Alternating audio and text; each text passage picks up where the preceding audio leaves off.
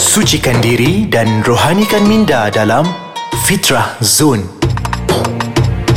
Assalamualaikum warahmatullahi wabarakatuh Bersama saya sekali lagi Muhammad Jazlan bin Abdullah Di podcast Ais Kacang di segmen Fitrah Zone Mudah-mudahan kita semua diberkati oleh Allah Subhanahu Wa Taala. Di mana juga anda berada Tak kira apa juga yang anda sedang lakukan Saya sentiasa mendoakan anda Agar anda sentiasa diberi oleh Allah Subhanahu Wa Taala Kesempurnaan, kesihatan, keceriaan, kegembiraan Dan mudah-mudahan kita semua diberkati oleh Allah Subhanahu Wa Taala.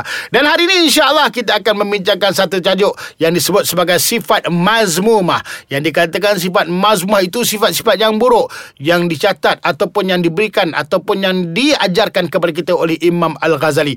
Baik, perkara yang pertama daripada 10 perkara sifat mazmumah iaitu apa? Iaitu syahrul ta'am. Yang dikatakan syahrul ta'am itu iaitu apa? Dengan banyaknya makan. Rupanya sifat banyak makan ni sifat yang keji rupanya. Eh? Kerana apa? Bila kita makan berlebih-lebihan, makan rupanya akan jadi mudarat kepada kita ha, akan jadi malas. Lemak pun bertambah. Allahu Akbar. Malunya aku bab berkaitan lemak. Ha, dan nanti kita akan jadi orang yang lalai. Ha, nanti kita akan jadi tak sihat. Ibadahnya jadi malas. Berfikiran jadi lemak. Oh amboi sedapnya bercakap. Macam cakap dengan diri sendiri aja dan akhirnya sifat gelojoh. Dan yang paling teruk apabila kita ini banyak makan nanti kita akan jadi sifat yang tak kira makanan itu halal ataupun haram. Kita belasah je.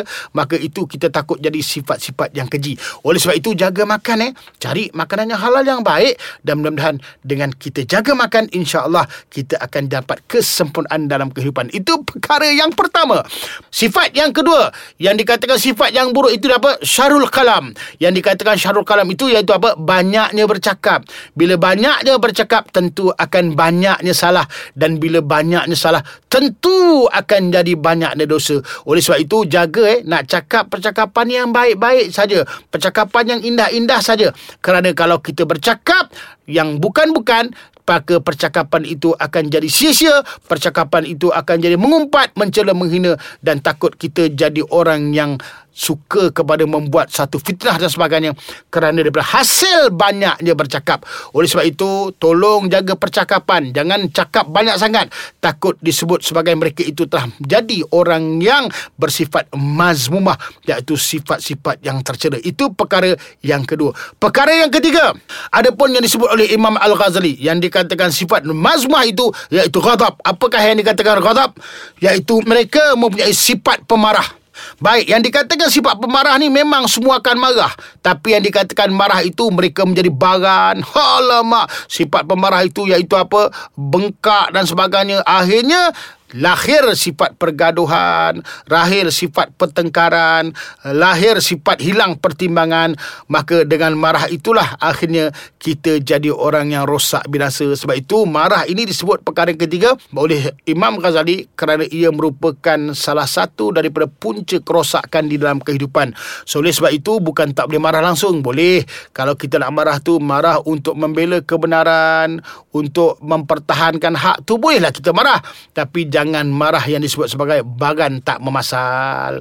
Tahu tak pernah tengok tak orang bagan? Allah, kita tengok orang bagan. Ya Allah, hai. jam kata contoh hai contoh. Jalan jam marah. Allah, jam aja. Satu hari hari cuti, jalan tak jam pun yang marah juga.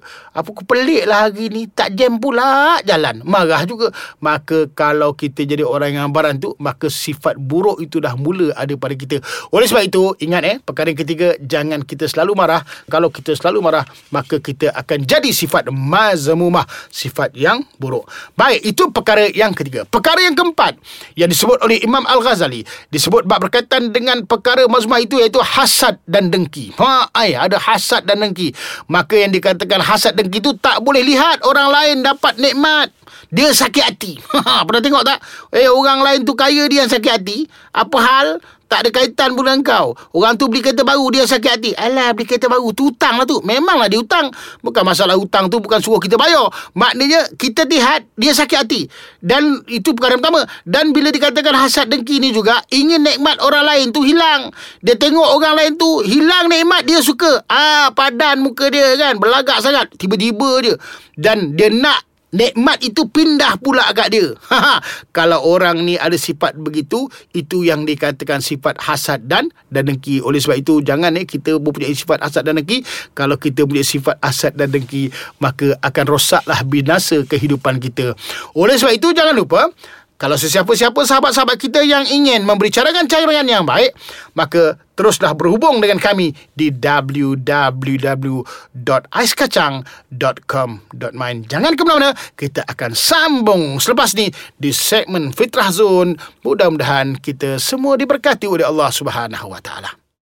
Alhamdulillah kembali semula bersama saya Muhammad Jazlan bin Abdullah di segmen Fitrah Zone. Mudah-mudahan kita semua diberkati oleh Allah Subhanahu Wa Taala. Eh kita masih lagi membincangkan bab berkaitan dengan sifat-sifat mazmumah, sifat-sifat yang buruk, sifat-sifat yang terkutuk, sifat-sifat yang keji.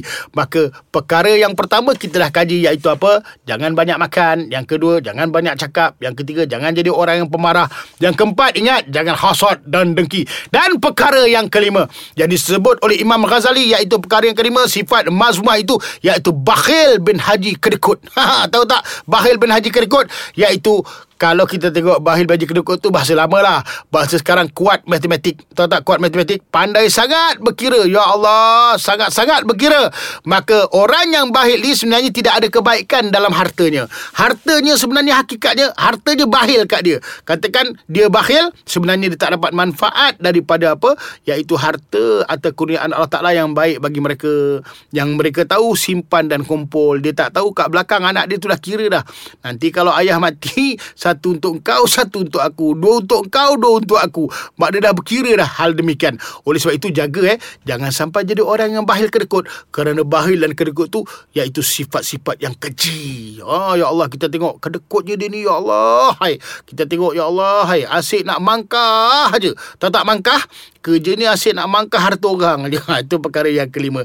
Perkara yang keenam yang disebut oleh Imam Al-Ghazali iaitu bab berkaitan dengan sifat mazbuah ini iaitu apa? Iaitu hubbul jah. Yang dikatakan hubbul jah ini iaitu apa? Iaitu kasihkan kemegahan. Kasihkan kemegahan itu iaitu apa? Dia suka bermegah-megah dengan pangkat dengan harta.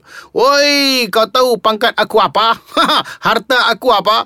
Kalau kau nak tahu harta aku iaitu segala kapal di lautan gudang di daratan itu semua harta aku. Aku minum di pinggan dan makan di cawan. Boleh. Uh, mana boleh?